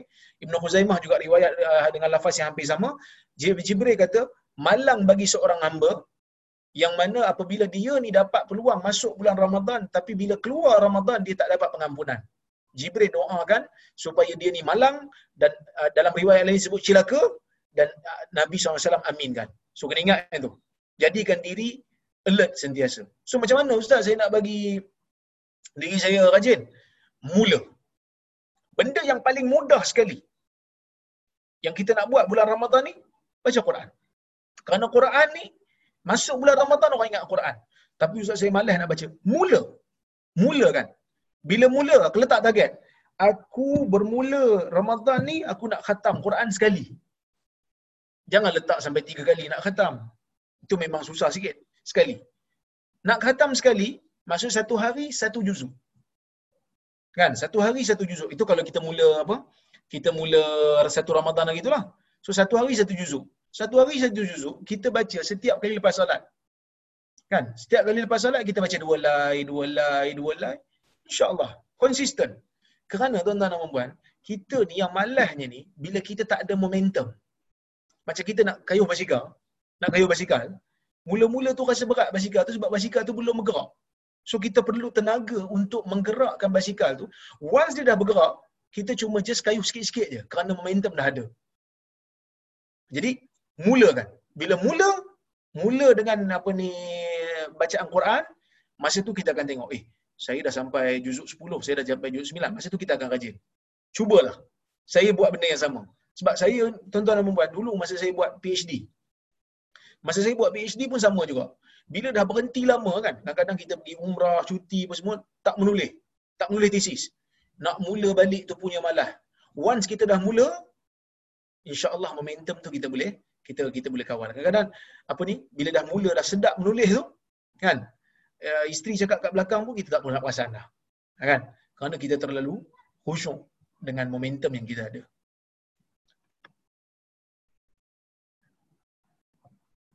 Assalamualaikum Ustaz, kenapa kaum Ansar ceraikan isterinya demi membantu kaum Muhajirin? Kerana orang Muhajirin tak ada pasangan isteri. So dia sanggup bagi kalau nak bagi. Kau tengok isteri aku, mana berkenaan bagi tahu, aku ceraikan. Ha, punya hebat zaman tu. Ha? Baik. Assalamualaikum Ustaz Waalaikumsalam. Mohon hurai tentang salat Ba'diyah empat rakaat selepas isyak. Fadilat sama macam Lailatul Qadar. Banyak juga video Ustaz yang menyatakan demikian. Uh, saya uh, pernah ditanya soalan ni, empat tahun ni, uh, tiga tahun yang sudah. Saya tengok riwayat-riwayatnya ada datang riwayat daripada Aisyah dan beberapa orang sahabat. Tetapi semua riwayat-riwayat yang mengaitkannya dengan Nabi, semua riwayat tersebut adalah daif. Manakala riwayat yang datang daripada Aisyah juga adalah daif, ia adalah sebenarnya kata-kata Ka'ab bin Ahbar dan beberapa orang golongan salaf daripada kalangan tabi'in. Maksudnya, salat ba'diyah lepas lepas isyak empat rakaat memang ada. Tapi fadilat kata Lailatul Qadar iaitu daif. Ia cuma datang daripada uh, uh, kata-kata tabi'in sahaja. Itu sekadar kajian saya lah. Maksudnya kalau kita nak solat empat rakaat, solat empat rakaat. Dapat macam Lailatul Qadar ke Ustaz? Daif riwayat tu. Kalau sahih, dia daif ringan lah. Tapi kalau sahih Ustaz, Alhamdulillah kita dapat. Kalau tak sahih, tak apa. Solat empat rakaat tu memang sunnah dah. Tapi sebenarnya dari sudut, kita panggil apa? Dari sudut, dari sudut makna pun macam macam pelik dah. Sebab takkan solat empat rakaat dapat macam Lailatul Qadar. Sebab Lailatul Qadar ni sekali je setahun. Kan? Jadi dia macam pelik sikit dari sudut makna tu. Maka sebab itu dia daif.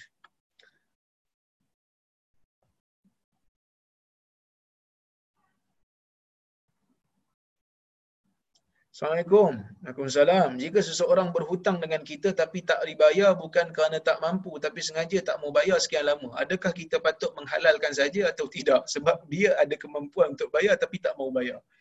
Pulang pada kita lah kalau kita tak tak tak halalkan, kita nak minta kita boleh minta tu hak kita. Tapi kalau kita halalkan, kita akan dapat pahala sedekah.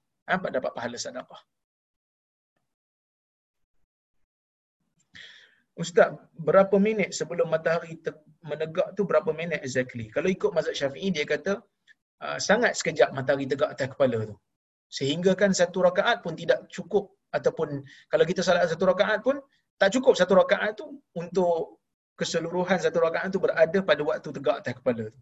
Dia kata waqtun latif. Okay? Ha, kejap saya um, ada juga yang tanya, eh. saya baru je baca. Sekejap eh.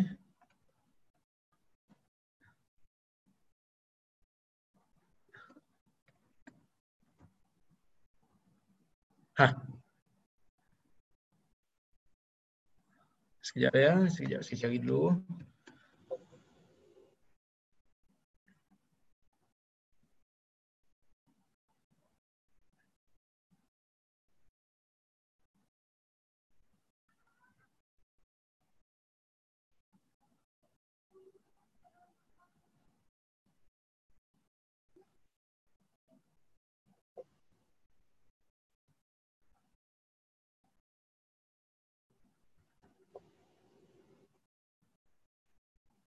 Okey, kat sini dalam kitab Mazhab Syafi'i ni, kalau tuan-tuan tengok, tuan-tuan dan puan tengok ya.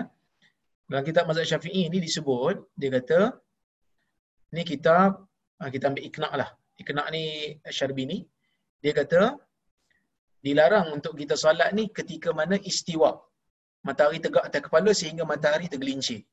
Kerana memang ada hadis yang mengatakan demikian. Okey. Dia kata, hilangnya larangan untuk solat ni dengan gelincir matahari. Dan waktu istiwa waktu matahari tegak atas kepala latif. Sikit sangat. Yang mana la yasa'u salah. Yang mana kalau solat dua rakaat pun tidak mana dia tak sepanjang uh, waktu solat apa ni dua rakaat. Wala yakadu yash'ur bihi hatta tazula syams. Dia sehingga rasa dia, dia pun tak perasan bila waktu menegak atas kepala tu. Sangat-sangat sangat-sangat singkat. So kalau nak selamat biarlah sampai 15 minit sebelum zuhur tu tak, tak payah kita solat lah. Ha, tak payah solat lah untuk selamat. Okey? Ni banyak ni. Saya dah takut ada yang terskip eh. Minta maaf kalau ada terskip. Tiba tanya kemudian. Salam doktor, boleh jelaskan fatwa Ibn Taymiyah yang kontroversi yang orang salah faham secara ringkas. Sebenarnya saya ada satu paper. Saya tulis dulu satu paper dan saya bentangkan di di Kuala Lumpur dulu tentang fatwa-fatwa Ibn Taymiyah yang kontroversi. Um, tuan-tuan dan puan-puan yang berminat nak tahu tentang uh, fatwa-fatwa Ibn Taymiyah yang kontroversi ini dan jawapan dia, jawapan kepada kontroversi itu, sebenarnya tak kontroversi pun, boleh tengok di apa ni video saya uh, yang saya bentang selama 40 minit. Ha ni. Sekejap eh tengok dekat tengok dekat skrin saya ni. Tuan tengok. Taib fatwa kontroversi bin Taimiyah, betul Taib Rozaimi. Akan keluarlah muka handsome saya ni. Cik wah. Kan? Ha, akan keluar yang ni. Ha, nanti tuan-tuan boleh tengok. Ha, ha, Dr. Rozaimi Ramli, fatwa kontroversi bin Taimiyah. 40 minit saya bentang. Ha, 40 minit. Ada satu lagi yang uh, saya terlibat dengan forum bersama dengan Mufti Perlis, dua jam lebih.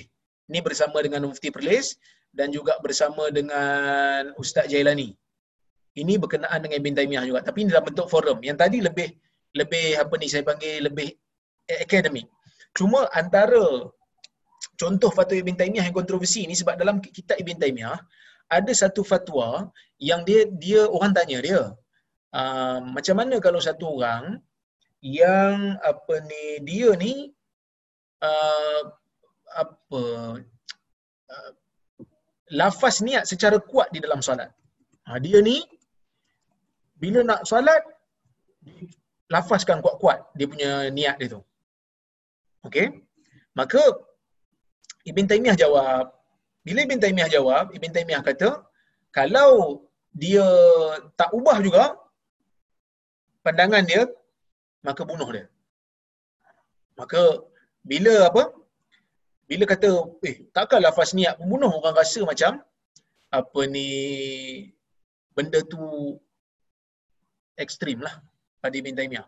Tapi sebenarnya kalau kita baca soalan yang ditanya ataupun uh, apa uh, kalau kita baca betul-betul fatwa Ibn Taymiyah tu sebenarnya tak ada pun tak ada pun masalah.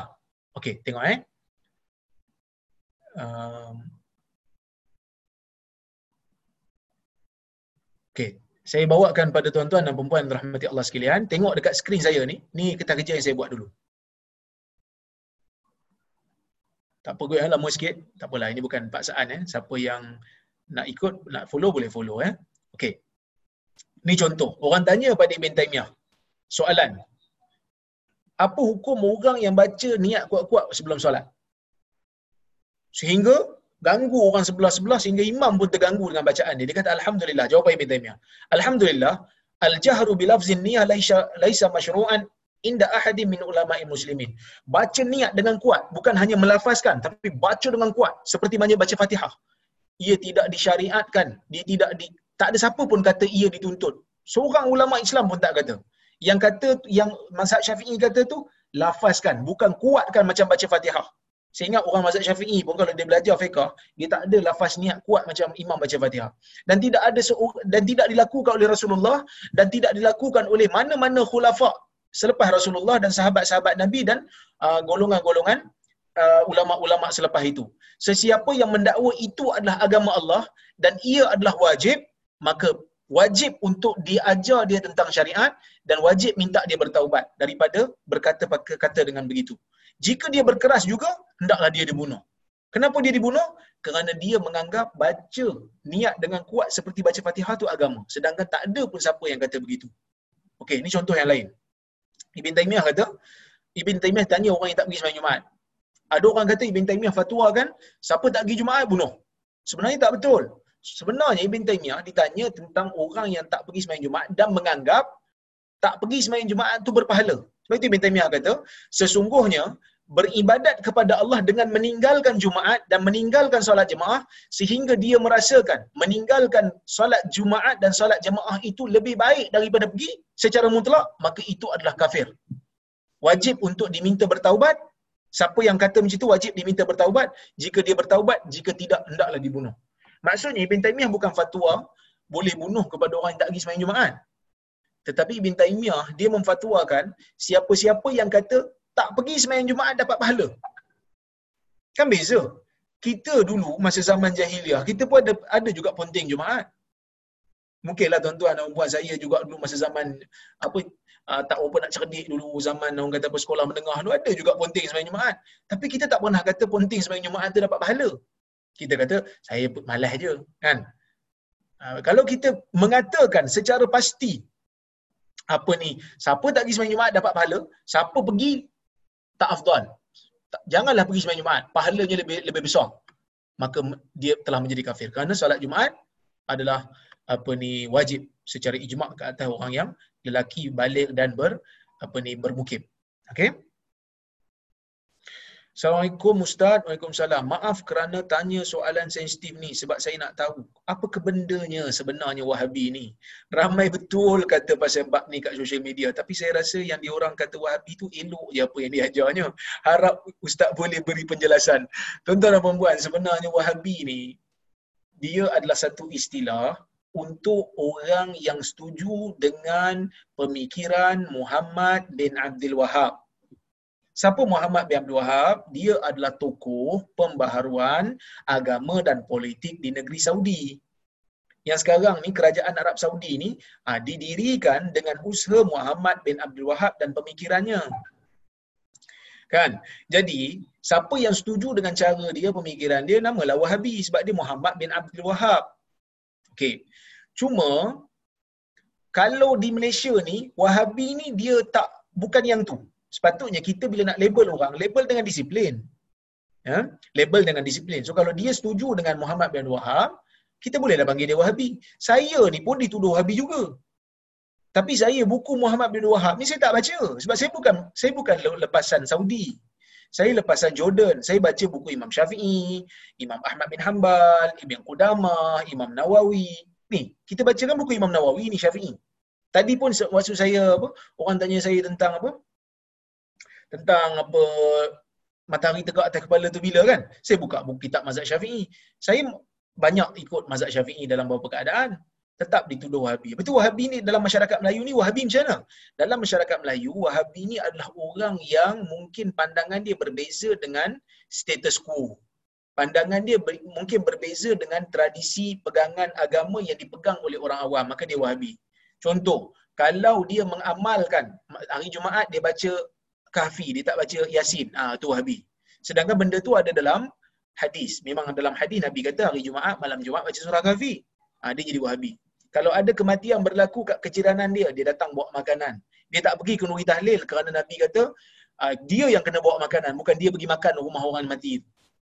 Ha, maka dia jadi Wahabi sebab dia mengamalkan sunnah. So, saya nampak Wahabi dalam masyarakat Melayu ni adalah semua tuduhan-tuduhan yang dilakukan secara zalim kepada orang yang nak ikut sunnah Nabi SAW walaupun terpaksa berbeza dengan masyarakat. Jadi um, Wahabi ni sebenarnya satu gelaran yang mudah bagi orang yang tak mahu, tak mahu nak berdialog ataupun tak mahu nak berbahas secara ilmu. Okey, itulah Wahabi. Jadi kalau mana-mana orang yang dituduh Wahabi itu tuan-tuan pergi tengok ceramah dia. Pergi tengok cara dia mengajar. Ha, betul ke dia ni sesat? Betul ke dia ni ajar benda yang tak betul? Ke dia yang betul-betul baca hadis, baca ayat Quran? Ha, pergi tengok. Buat kajian sikit. Kalau ada orang yang dituduh Wahabi tu, pergi tengok. Okey? Baik.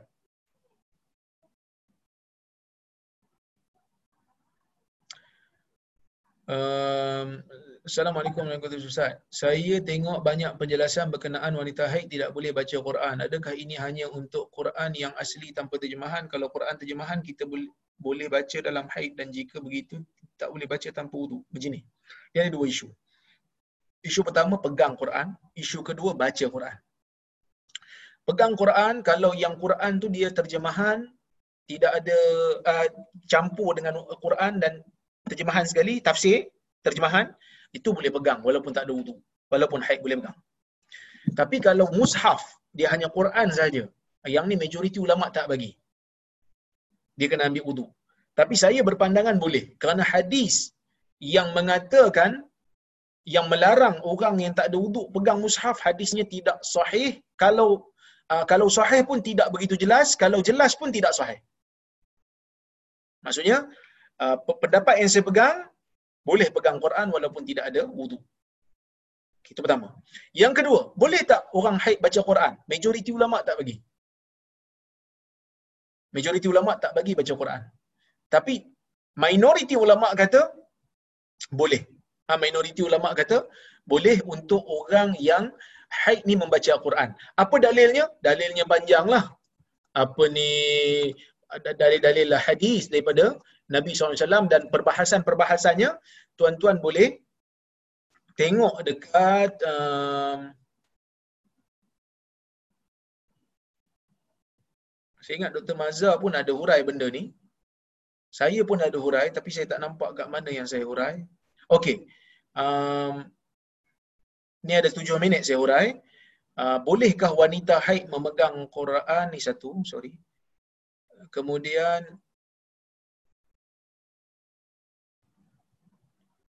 perbezaan khilaf ulama tentang wanita haid dan nifas baca Quran ni. Tuan-tuan boleh tengok dekat sini.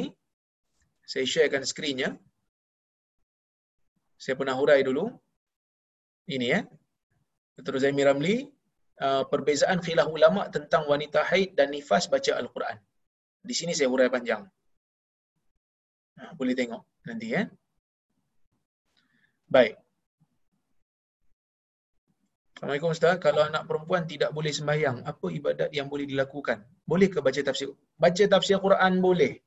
Kalau nak ikut pendapat minoriti ulama, baca Quran pun boleh. Kalau nak ikut uh, zikir pun boleh kalau kita nak baca doa yang ambil daripada Quran pun boleh. Contoh kita nak baca akan baca doa Rabbana atina fid dunya. Walaupun itu daripada Quran tapi kita baca bukan untuk tujuan Quran, baca untuk doa boleh, tak ada masalah. Okey. Ustaz, betul ke kokokan ayam di malam hari tanda malaikat turun ke bumi? Dalam hadis Nabi kata bila kamu dengar iza sami'tum siyahadikah apa ni uh, macam mana ha-, hadis tu saya lupa. Idza sami'tum siyahadika um, fas'alullaha min fadlih. Apabila kamu mendengar apa ni bunyi kokokan ayam ha? Apa ni fas'alullaha min fadlih mintalah fasalullaha min fadlih. Minta daripada Allah ini kelebihan-kelebihan kerana dia melihat malaikat jadi kalau kita dengar kokok ayam ni, ada sebahagian riwayat sebut uh, malam, ada sebahagian kata tak, bila-bila. So bila-bila dengar ayam berkokok, apa ni kita uh, minta daripada Allah, wahai Tuhan berikan aku apa ni kejayaan, wahai Tuhan berikan aku rezeki yang apa ni mencukupi rezeki yang berkat dan seumpamanya. Okey. Dan hadis tersebut adalah sahih. Eh? Hadis tersebut sahih. Assalamualaikum Ustaz. Boleh tak solat isyarak setelah kita berdiri setelah menunaikan solat subuh? Ah, Apa soalan ni? Saya tak faham. Memang solat sunat ni boleh buat duduk tapi afdal buat berdiri. Boleh buat duduk tapi afdal buat berdiri.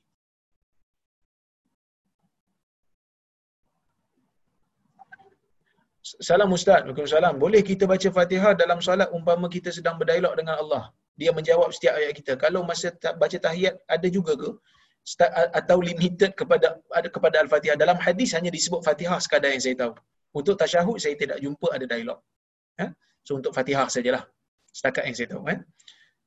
Waalaikumsalam nak tanya, adakah salat sunat awabin itu dilakukan pada waktu maghrib atau duha? Tadi ustaz kata duha, yang mana satu betul?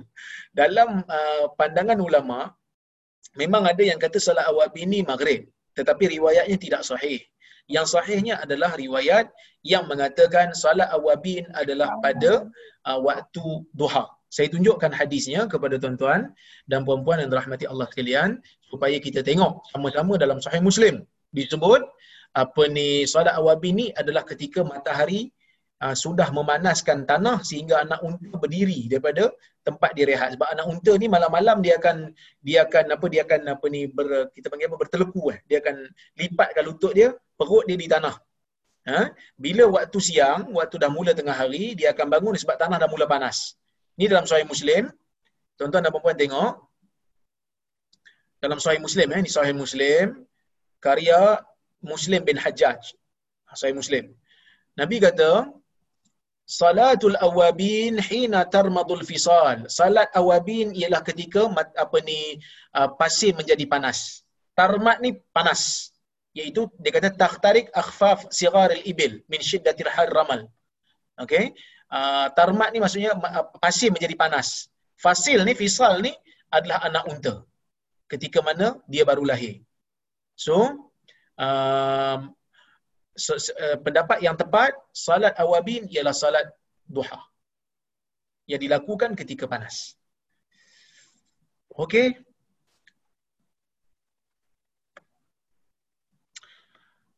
Salam Ustaz, saya tertidur selama 4 jam pada sebelah petang. Adakah puasa saya tidak sah? So, puasa sah. Ha, puasa sah selagi mana kita niat um, sebelumnya. So macam hari ni, esok kita tahu Ramadan, siap tanya isteri lagi. Esok kita nak buka apa? Niat dah ada dalam dalam dalam jiwa kita sebab kita dah fikir nak buka apa. So niat dah ada. So kalau kita tertidur 4 jam, tak ada masalah. Saya baru ni diuji kesempitan wang yang teruk. Saya pin, ambil pinjaman dari bank walaupun ada unsur riba sebab saya tak nak minta dari orang lain. Alhamdulillah keadaan sudah tambah baik. Tapi saya masih dalam hutang riba ni. Macam mana situasi saya?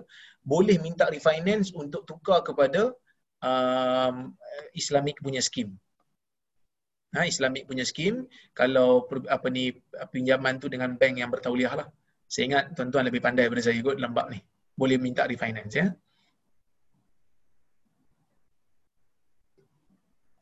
Assalamualaikum Ustaz. Tadi Ustaz ada beritahu Nabi Ismail telah ditukar ke binatang untuk korban. Apa yang sebenar terjadi pada Nabi Ismail lepas itu hilang begitu saja atau bagaimana? Tak, Nabi Ismail membesar menjadi Nabi lepas itu. Membawa syariat juga. Menerima wahyu juga benarkah di dalam Ihya Ulumuddin ada mengkritik tentang sufi? Saya tidak begitu um, um, apa ni tahu tentang Ihya Ulumuddin ni kerana apa ni um, saya kurang menumpukan tentang kitab tersebut. Saya banyak membaca kitab-kitab hadis dan daripada muhaddisin. Saya minta maaf. Uh, mungkin juga ada kritikan kerana Imam apa ni Ghazali ni orang yang bagus. Kalau ada kritikan pun saya tidak apa ni saya tidak terkejut. Mungkin dia mengkritik golongan sufi yang melampau. Assalamualaikum Ustaz. Boleh cerita mengenai doa makan? Doa makan ni Nabi baca yang sahih bismillah. Sama ada baca bismillah ataupun bismillahirrahmanirrahim. Manakala doa yang kita baca Allahumma barik lana fima razaqtana wa qina azabannar itu tidak sahih daripada Nabi. Riwayat yang diriwayatkan daripada Nabi membaca doa tu adalah riwayat yang mungkar. Cuma ada satu riwayat Ali mengajar anak murid dia untuk baca doa tu tapi tak penuh. Kita baca Allahumma barik lana fi ma razaqtana wa qina azabannar. Ali ada riwayat dalam Musnad Ahmad. Dia ajar anak murid dia sebelum makan baca Allahumma barik lana saja. Allahumma barik lana. Tapi riwayat ni pun riwayat yang dhaif kerana ada seorang perawi nama dia Ibn Abud riwayat dia adalah perawi yang tidak dikenali. So dhaif riwayat Allahumma barik lana fi ma razaqtana wa qina azabannar. Adalah riwayat yang terlalu dhaif riwayat yang baca Allahumma barik lana ia adalah kata-kata Ali doa Ali bukan doa Nabi ia juga dhaif. Pun tidak sahih daripada Ali. Habis itu apa yang kita nak baca? Bismillah ataupun bismillahirrahmanirrahim. Tapi dalam hadis tengok bismillah yang lebih tepat sebenarnya. Nak baca bismillahirrahmanirrahim pun tak ada masalah. Itu satu. Tapi ustaz kalau saya nak baca juga Allahumma barik lana doa ni tuan-tuan dan puan tidak perlu tunggu hadis bila-bila masa boleh doa. Tak payah tunggu hadis. Kita nak doa. Kata, Ustaz, saya nak doa lah Ustaz. Nak, nak isa nak doa. Boleh tak saya uh, doa untuk lulus isa SPM? Boleh. Tak ada hadis pun boleh doa untuk SPM. No problem. Kerana SPM tidak pernah disebut dalam hadis. Tapi doa tu, yang Allahumma barik lana fima razaqtana tu, dia bukan doa yang khusus untuk makan. Waktu bila-bila kita nak baca pun boleh. Orang bagi kita hadiah apa ni um, frame gambar kita boleh doa Allahumma barik lana fi ma razaqtana wa qina azabannar. Orang bagi kita apa? Um, buku kita pun doa Allahumma barik lana fi ma razaqtana wa Boleh, tak ada masalah. Kerana ia tidak hanya khusus kepada makan. Kerana doa tu pun maknanya Ya Allah berkatilah apa yang kau rezekikan kepada kami, jauhkan kami daripada azab neraka. So kalau orang bagi kat saya buku ni, bagi free buku ni kat saya. Saya pun doa Allah mabarik lana fi ma razaqtana wa qina azabannar. Kena. Kerana saya minta keberkatan daripada buku ni. Selain daripada saya sebut, saya sebut kepada dia, jazakallah khair, lepas tu kita Allah mabarik lana fi ma razaqtana wa qina azabannar. Kena dari sudut makna. Tak ada jangan anggap itu adalah doa makan secara khusus daripada Nabi, Nabi tak ajar yang tu. Kerana riwayatnya adalah dhaif, terlalu dhaif, mungkar. Kenapa mungkar? Kerana ada seorang perawi nama dia Ibnu Zu'aizi'ah. Ha, Ibnu Zu'aizi'ah yang mana dia ni adalah perawi yang dicela oleh Al-Imam Al-Bukhari, perawi yang dicela oleh Abu Hatim Ar-Razi. Per- Perawi yang dicela oleh Ibnu Hibban. Maka dia adalah perawi yang terlalu dhaif. Tidak boleh dijadikan hujah riwayat dia. So, jangan ingat bila orang bagi buku, orang baca Allah Mabarik Lana, jangan kata, apa ni, ni doa makan, buku boleh makan. Kita bagi tahu kat dia, doa tu bukan doa makan semata-mata. Bila-bila nak baca doa ni boleh, no problem. Wallahu taala a'lamu bisawab. Terima kasih banyak. Uh, InsyaAllah kita jumpa lagi pada masa-masa akan datang. Uh, saya mohon maaf kalau terkasar bahasa tersilap kata aku lu qauli hadza wa astaghfirullahal azim li wa lakum. Wassalamualaikum warahmatullahi wabarakatuh. Waalaikumsalam. Waalaikumsalam. Terima kasih. Prof. Waalaikumsalam. Semoga dipermudahkan Prof. Amin. Assalamualaikum. Assalamualaikum. Waalaikumsalam. Terima kasih banyak Ustaz. Jumpa lagi Ustaz insyaAllah. Assalamualaikum Ustaz. Terima kasih Ustaz. Okay, sama. Terima kasih Ustaz. Assalamualaikum. Waalaikumsalam. Terima kasih Ustaz. Assalamualaikum warahmatullahi wabarakatuh. Assalamualaikum warahmatullahi wabarakatuh. Jazakallahu khairan, Doktor. Allah jazakumul khair. Wa antum fajazakumullah khair. Jazakallahu khair Ustaz. Assalamualaikum. Waalaikumsalam warahmatullahi wabarakatuh. Terima kasih Ustaz. Terima kasih Brother Shah arranging for all this. Assalamualaikum. Waalaikumsalam. Terima kasih Ustaz. Assalamualaikum. Waalaikumsalam. Dia kalau dia tak dapat tangan you lagi lagi dia Doktor.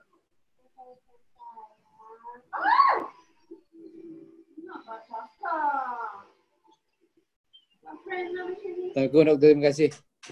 Okey bang. 每次我说